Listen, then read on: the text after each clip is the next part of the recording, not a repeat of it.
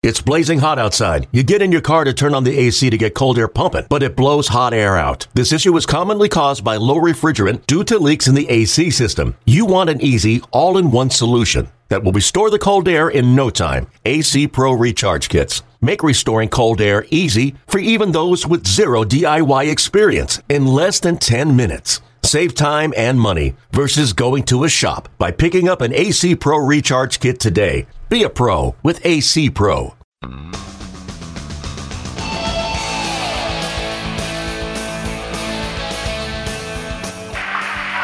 fly ball towards left field. Going back fast is Kennedy. Kennedy gets there, and he takes it.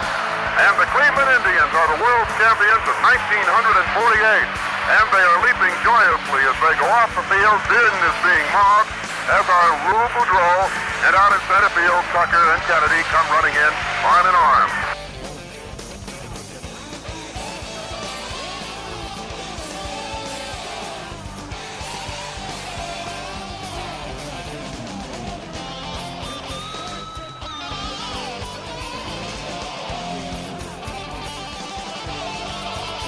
Little tap up in the air, third base side, waiting is Tommy, foul territory, the game is over.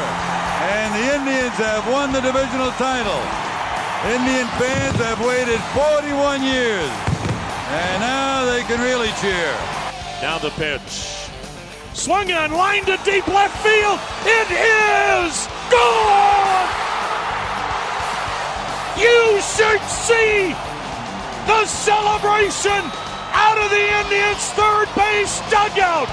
Rajay Davis, a bullet, two-run homer down the left field line, clearing the nineteen-foot wall. We are tied at six. This is Our Tribe History, presented by Progressive, a regular look back at professional baseball history in Cleveland since nineteen oh one and beyond.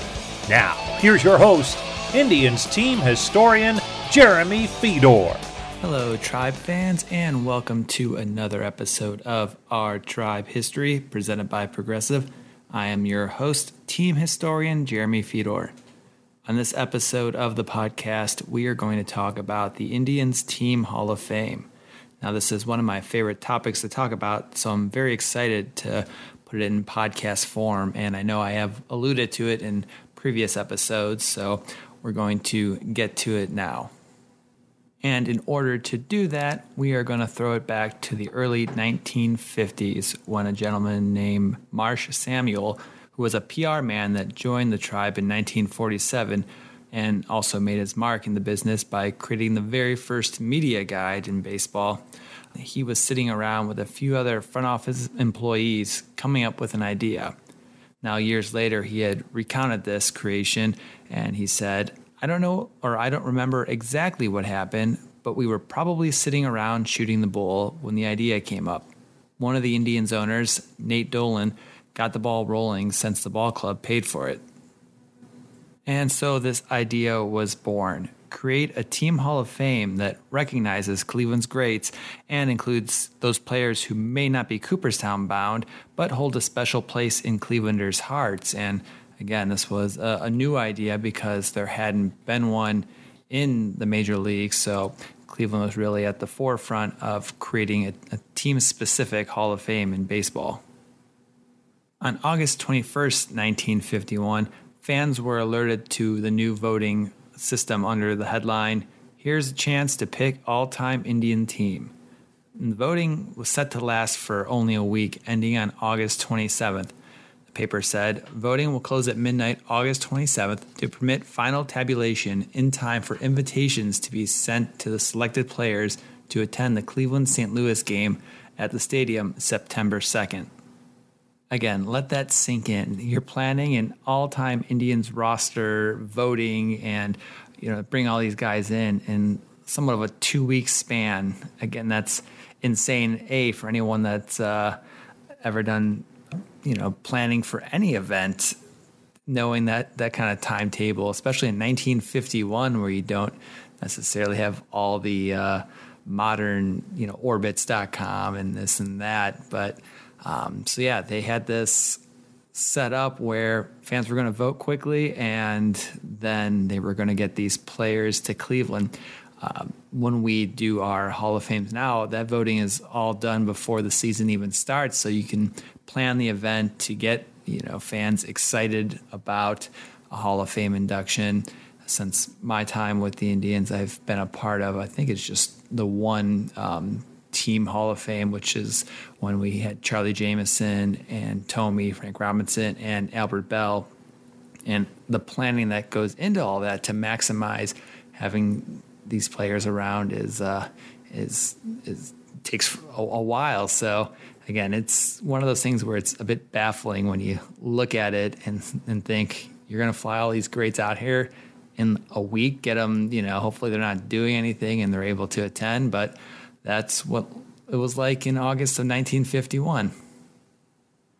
The winners of the voting, there's one uh, for each infield position, three outfielders and two pitchers, were all to have color portraits made that would become the main exhibit in the projected baseball museum that was set to open in nineteen fifty-two.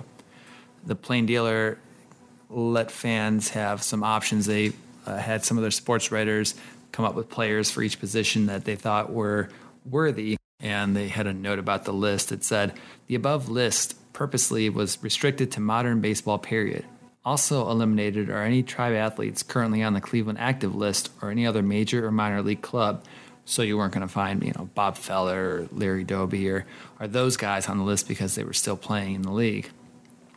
And at first base, they had options of Stovall, Burns, and Trosky. Second base, they had Lajoie, Wambi, Mack, Fonseca. Third base, they had Bradley, Gardner, Keltner, Cam.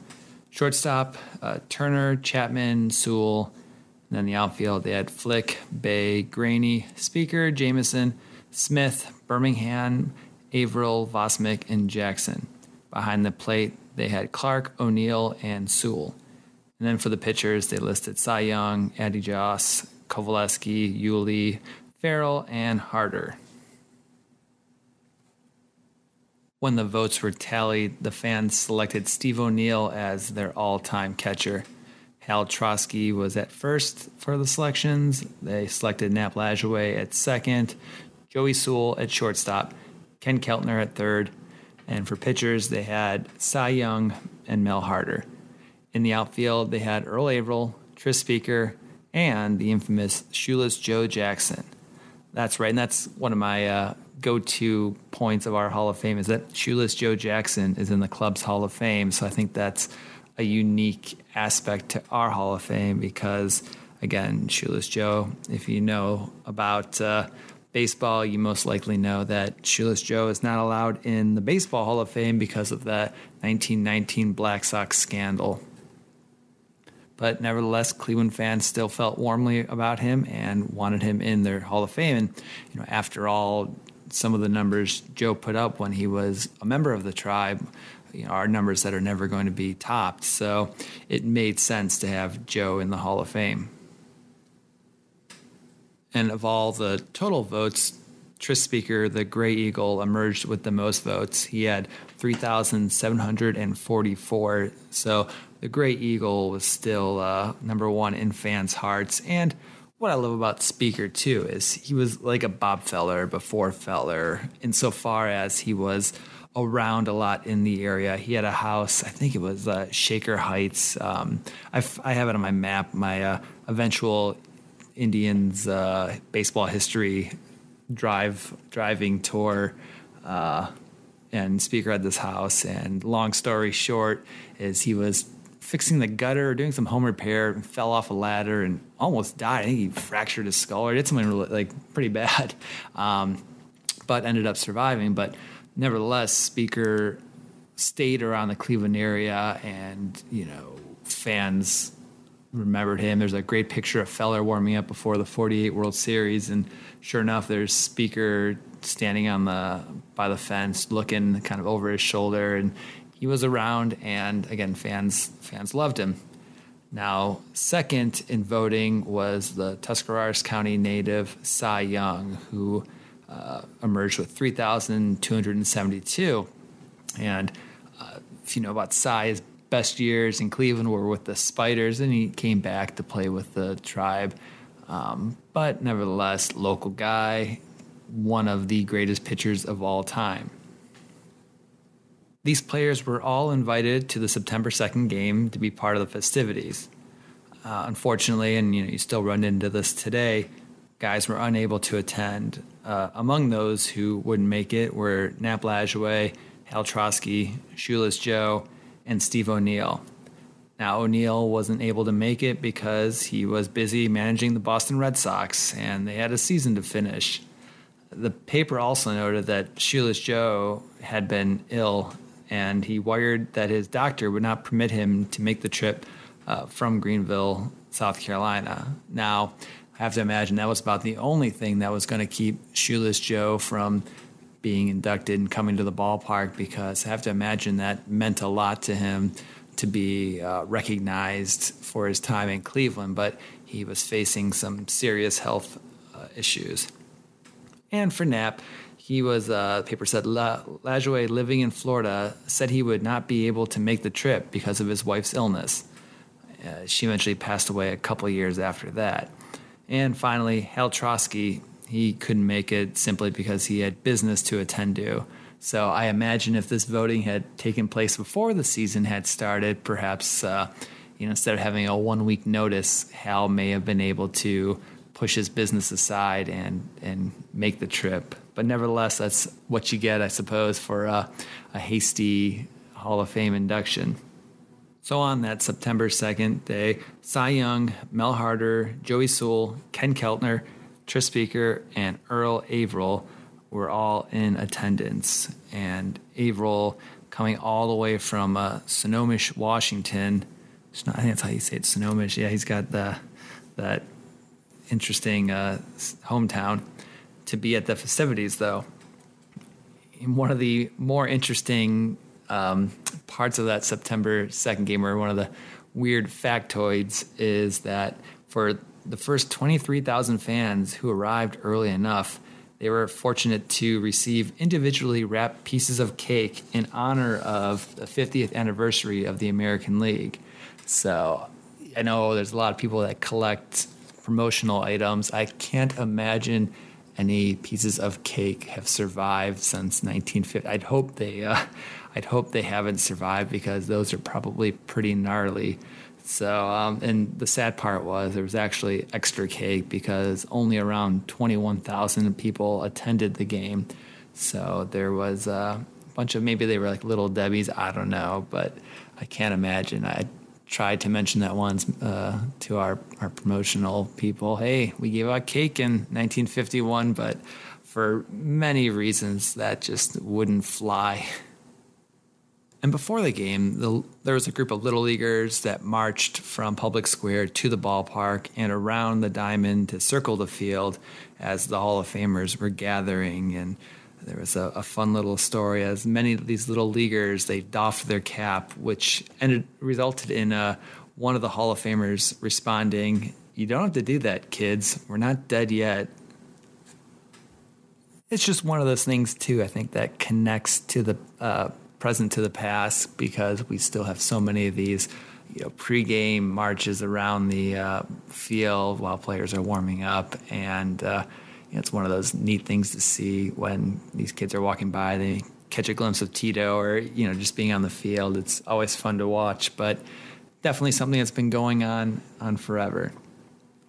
And on that front page of the sports section of the P D, there's a great photo, and I'll have to. Uh, tweeted out of Tris Speaker, Cy Young, Joey Sewell, Ken Keltner, and Earl, as well as Mel Harder, and there's a, a old photographer in the picture as well, and they're all gathered together, dressed in suits, and you know the stories that you could probably get from those guys, just being a fly on the wall. I mean, all that that history of uh, of baseball. Obviously, you have uh, what is that? Four Hall of Famers in there. Mel Harder should probably be in the Hall of Fame as well. Uh, I digress. And each player was given a gold mantle clock with an inscription that lists their name, position, induction date. And what's pretty neat is Earl Averill's clock still exists. I was fortunate enough to get in touch with some of his his family, and they still have that clock. Uh, I'm not sure if it works, but I've seen pictures. So it's always great to see, uh, or at least to know that these items still exist and uh, are well treasured and preserved. So I was really excited to see photos of that once that, you know, when I was, the, the young lady I was talking to said, "Oh yeah, we still have that." Um, I had asked for pictures and she sent them my way. So it's always fun to see those things. And for Earl, he had this to say. He said, "I came a long way for this, but I wouldn't have missed it for anything. I am deeply honored." Again, these guys really appreciated it, and uh, you know, it's just a great time for fans and players alike. If you're interested in the outcome of that September second game, and I feel like all these games I end up finding for whatever reason, they're always playing Saint Louis. You know, the, whenever I look for these this day in history, I always seem to find a Saint Louis Browns game. But nevertheless, fans attending this game were treated to a third-inning home run barrage. Harry Simpson hit an inside-the-park two-run home run, then Al Rosen hit a home run, and then Luke Easter made it back-to-back-to-back. And this was a five to one Indians victory over Saint Louis. Uh, the Tribe was still in a pennant hunt that came down to about the last week of the season. So it was a, a big win and a very festive day. Now, three months later, shoeless Joe Jackson was dead.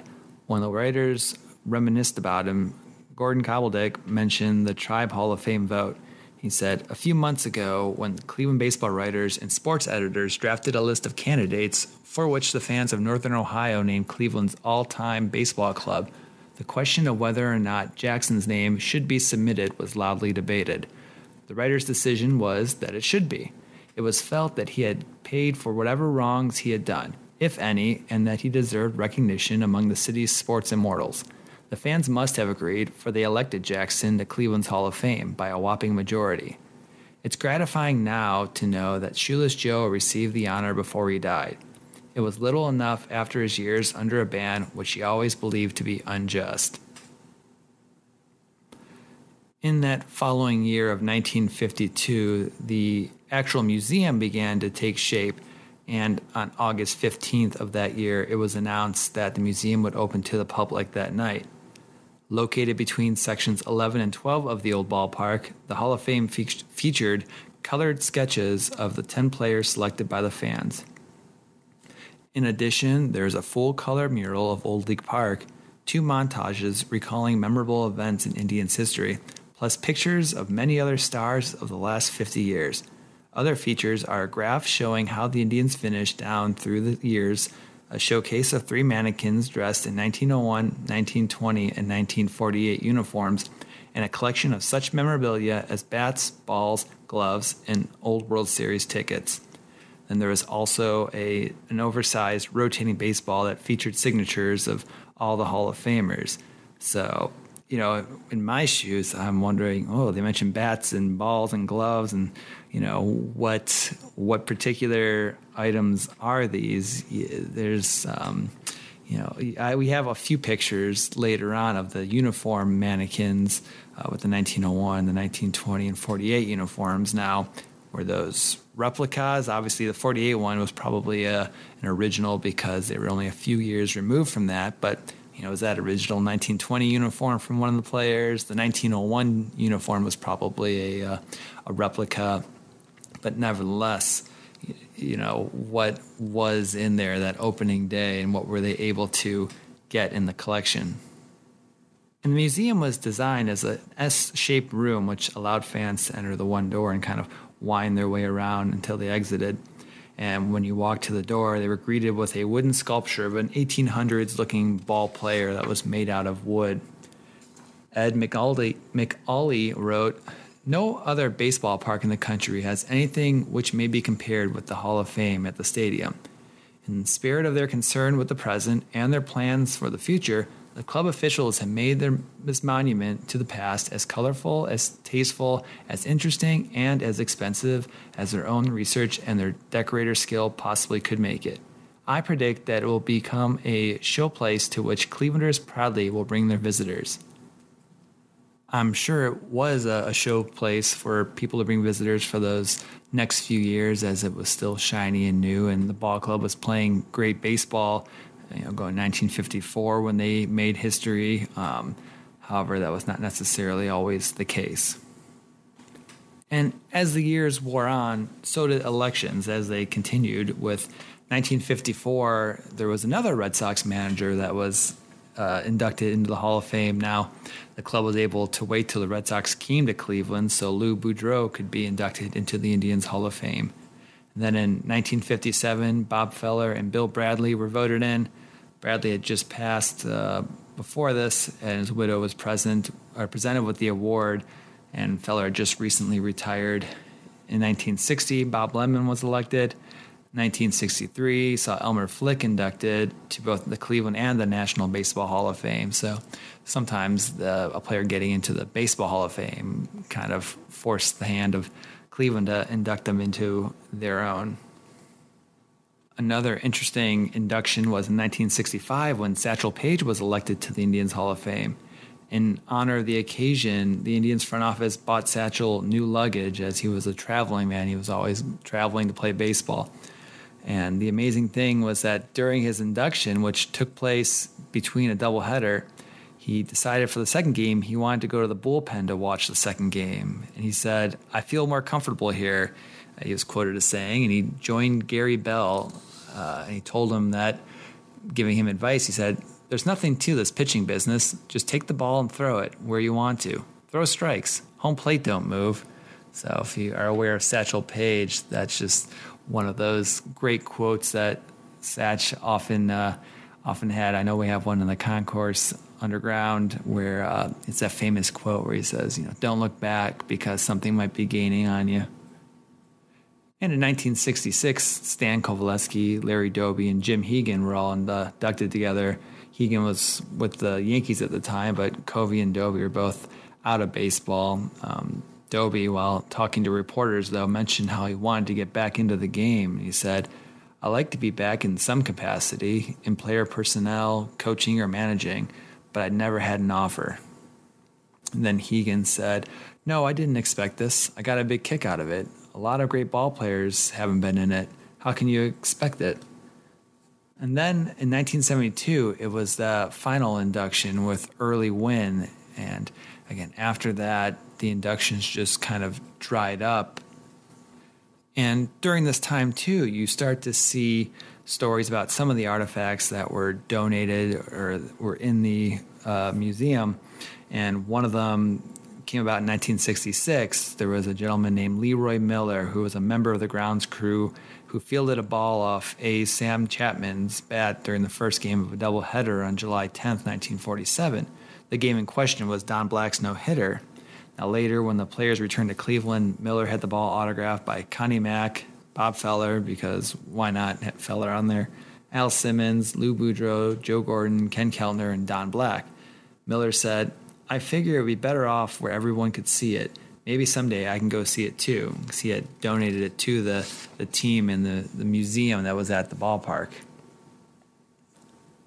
And when the team started to falter in the stands and attendance dwindled, the Hall of Fame inductions dried up and stopped. So as I mentioned, early win was the last one in, in seventy-two. And around that time is when the museum was removed. In one article, it was stated that when Nick Maletti came in, he was looking for ways to generate money, and since the museum was free, it was closed in seventy-two. Gabe Paul later said that it was replaced with a concession stand to sell novelty items, and I think eventually it was turned into the Diamond Club or, or some special area for season ticket holders. There's a great article that appears in the nineteen eighty-eight Plain Dealer. uh, Peter Jeddick recounts what the museum was like and lists some of the additional artifacts that were possibly lost. And this is where the history detective hat of mine gets put on. I think it's fascinating to try to track these things down if possible. But uh, Jeddick says that in the Cleveland News sports editor, Ed Bang listed some of the items on display as part of a pamphlet that the company that built the Hall of Fame published advertising the Hall of Fame. Now, I've never been able to find any sort of pamphlet, and I've actually been in contact with Peter, but uh, no luck on that. I, I checked quite a few places. So if you happen to have that pamphlet, I would love to see that. But it lists a ball from Bob Feller's third no-hitter in nineteen fifty-one and the ball he used in getting the three hundred forty-eighth strikeout in nineteen forty-six, then a season record. Also, the bat used by Elmer Smith, who hit the first Grand Slam home run in World Series history in nineteen twenty, the bat used by Larry Lajoie when he won the batting championship in nineteen oh four, and the ball used by Bill Wambi in, uh, in executing the only unassisted triple play in World Series history.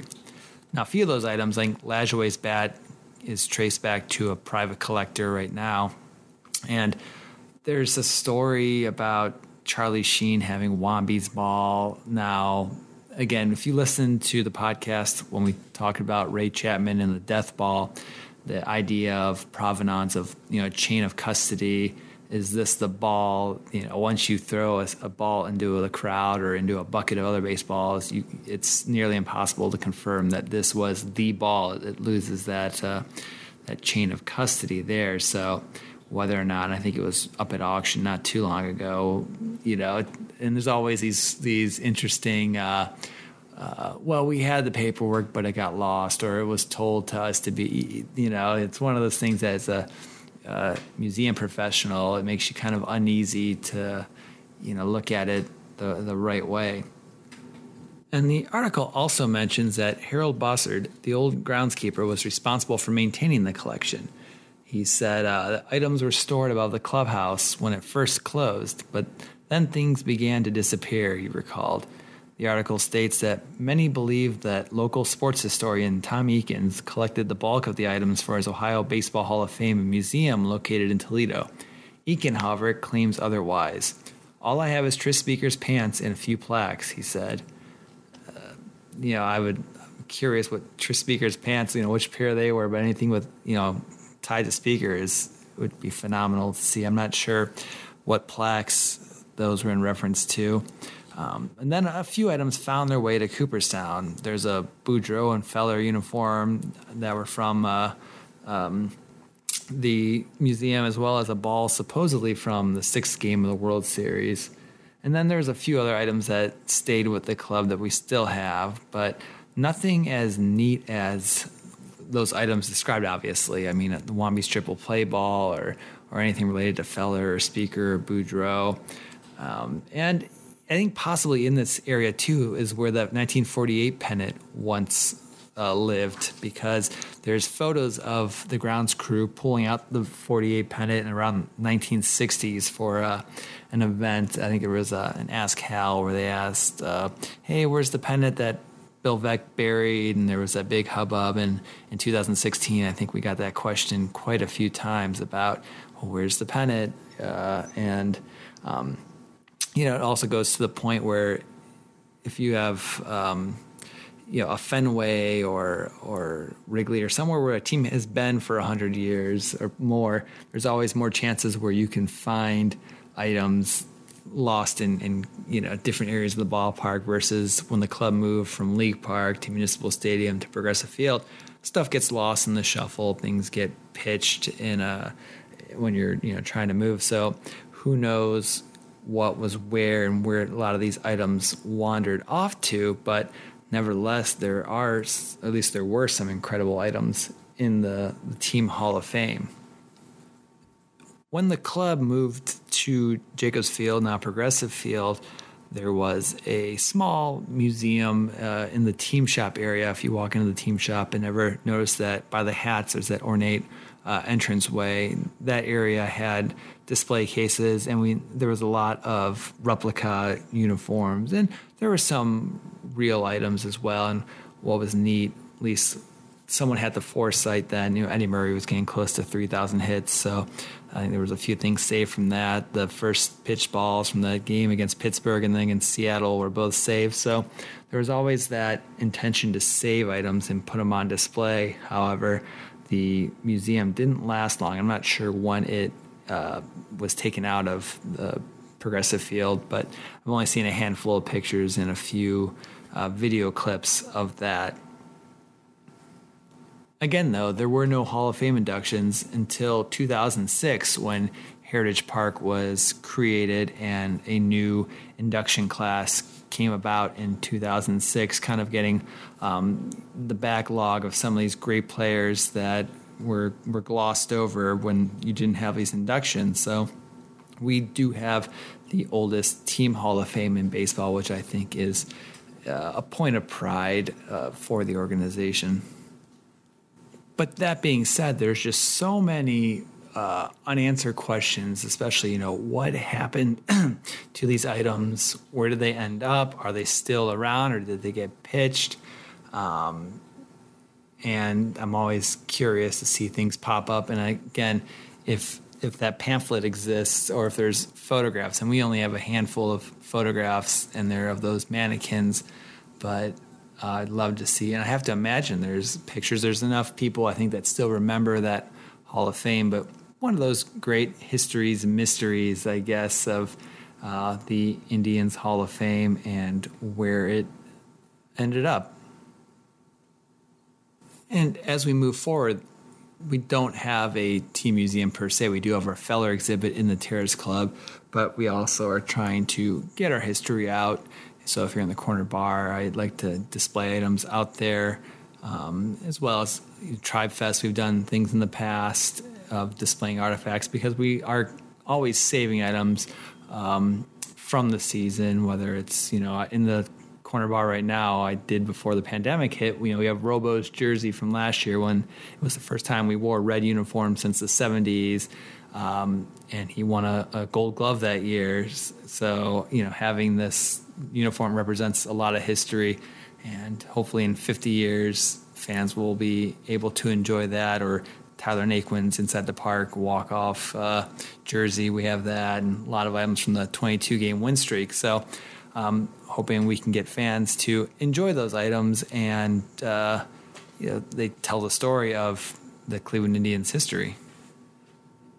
So if you know anything about the Hall of Fame or have any great photos or recollections of it, I would love to hear more about it.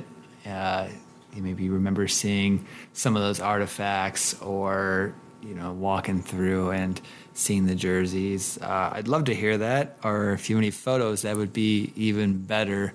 But um, it's just one of those ongoing searches of where did these great artifacts go? And hopefully, you know, they're still in existence somewhere and someone's taking care of them.